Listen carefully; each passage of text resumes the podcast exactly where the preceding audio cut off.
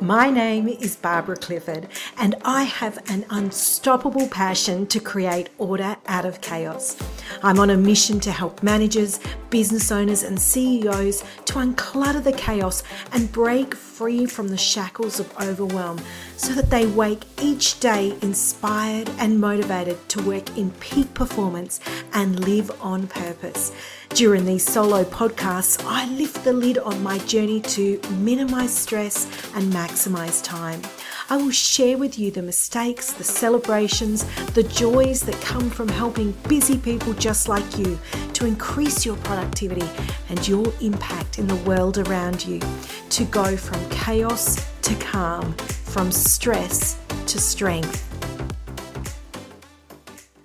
So, what are the ways that we can work more effectively as a team? I'm going to share with you seven tips of things that you can do to work more effectively with your team and also to recognize what are the risks for not doing so. I'd love to hear if you have read the book Five Love Languages by Gary Chapman. For me, it was certainly a game changer in terms of my personal relationships with my partner and with my children. But here's the thing. He also shared a fantastic book and wrote another book for the language of appreciation in the workplace. This is a great activity to do or even to explore and have the conversation with your colleagues.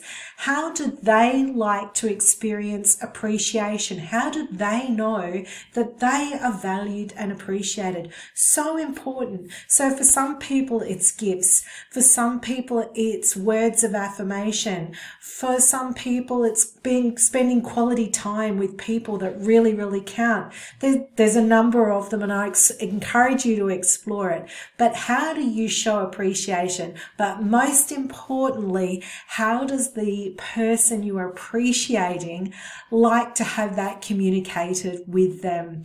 They'll have their own special language. The other one, number two, tip number two, if you want to work really effectively as a team, it comes down to communication. Look, I know I'm stating the obvious here, and it's the fundamental thing that people say that they want in the workplace. They want respect, they want communication, working towards a common goal. These all sound fantastic on the billboards around the workplace. But what does it really mean? As a mediator, what I see is people coming into conflict about the definition of those key words. What respect means to you means something completely different to me. Likewise, what I see as useful, valuable, and respectful communication is probably going to be completely different to you. So people have different personality styles. People have different communication styles. Some people very much love to communicate through emails and texts and messages, whereas other people like to sit down and have a chit chat conversation both people feel that their method is valid and warranted for the type of workplace.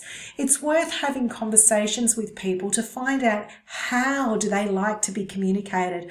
I remember when I was working as a personal assistant, one of the best pieces of information I got from my boss was how he liked to be communicated with. And he demonstrated to me and made a request and said, look, this is how I like to be communicated with. And for him, it was questions at the end of the day that were sent through via email in dot point. And then we would arrange to catch up for supervision once a week. But otherwise it was general correspondence based on those dot points. That's what worked for him. I'm not saying that works for everyone or it's the right way, but that was just an example of how he communicated his communication style so that we were able to work together well. Respect is that one, that third one that I want to communicate with you. What does respect actually mean? And it's again worth having a conversation. Ideally, if you can do that around workplace training, around appropriate workplace behavior or workplace culture, but really unpacking what does respect in your workplace look like?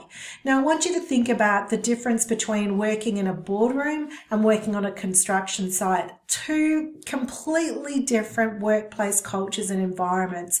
And the way that you would speak to one another in those kind of environments is completely different. The trap we fall into, particularly working in a new workplace or working with a new team or with a new manager, is assuming that what you've known and understood and interpreted as, as respect is going to be the same with this new group of people or a new person.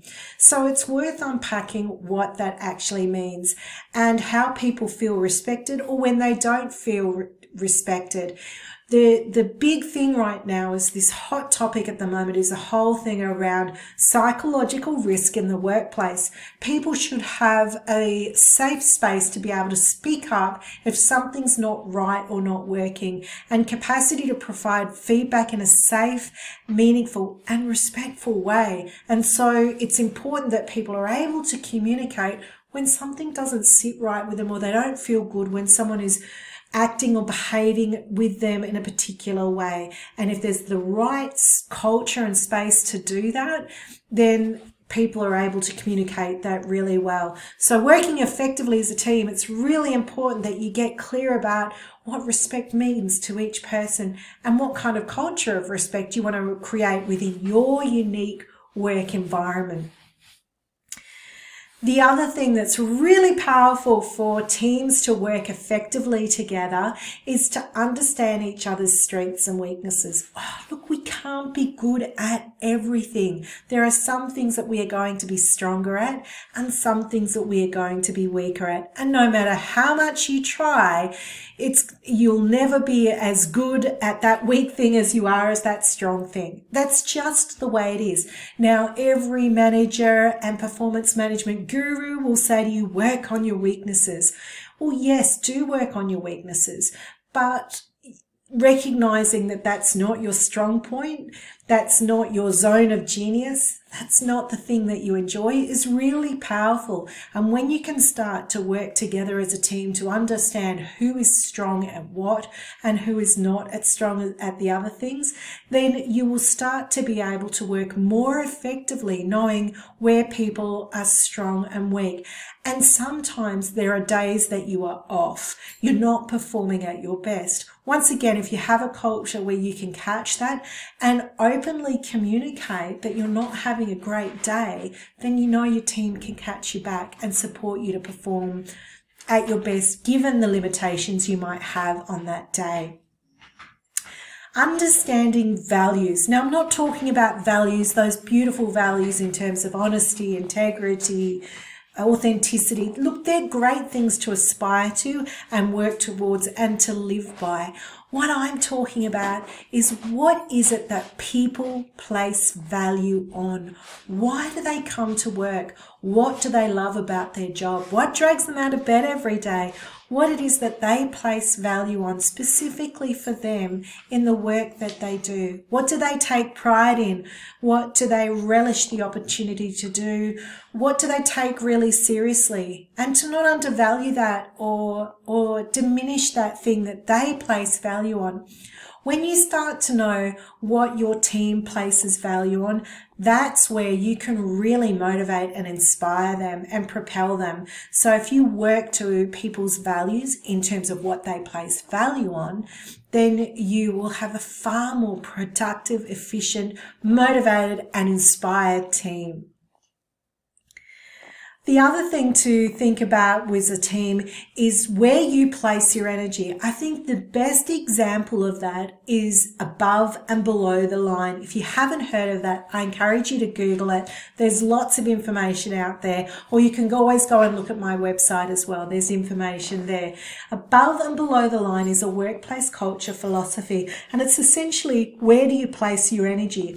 Above the line is very productive. It is solution orientated. It's where people take ownership and responsibility and everybody is productive when they're operating in that space and putting their energy into that space. It's a safe space to give feedback and to provide solution to one another and provide support and make recommendations if things aren't running smoothly. Below the line is very victim focused. It's where you pass blame. It's not my fault. You find excuses you point fingers, and it doesn't it's not productive and it's not conducive to moving things along effectively. It's really draining of energy as well when you've got someone who's operating like that below the line.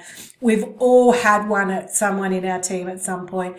And here's the thing we can all fall below the line it's about pulling each other up above over that line because we can all sink below there from time to time but if you can create a culture where you recognize it then it becomes a really positive place to work and really productive. Lastly, is clear about the goals. Any team, you think about a team on a football field, if they're all running in different directions or kicking to different goals, what a disaster. And sometimes where conflicts can occur is when people have different ideas about what the standards are or what the goals are where are we actually heading with this? What are we meant to be doing? And when you're crystal clear on what those goals are, what the objective is of the work at hand, then again, you're really productive and motivated and propelled forward to take action.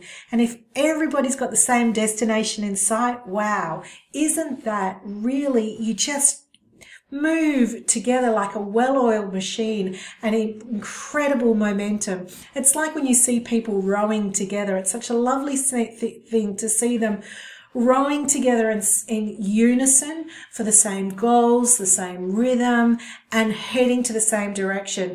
Now, have you ever seen any a group of people trying to row a boat where one person's trying to head that way, one person's trying to head that way, and they're not in unison? It's a disaster, and the boat goes around in circles. So when people have really clear direction of where they're going and what the goals are, wow, it's a beautiful thing to see. I'd love to hear from you. What do you find is the most valuable thing that you've discovered for a team to work really effectively together?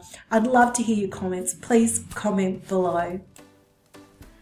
Thank you for listening to the Stress to Strength podcast. If you want to know more, head over to Facebook and search for our group Resilient Leaders Managing Time, Stress and Wellbeing, or go to facebook.com forward slash groups forward slash live the calm. Join people from all over the world taking control of their busy lives to feel less overwhelmed and more in control. If you want to connect with us personally, visit hinwoodinstitute.com and access a whole bunch of free resources. I can't wait to connect with you.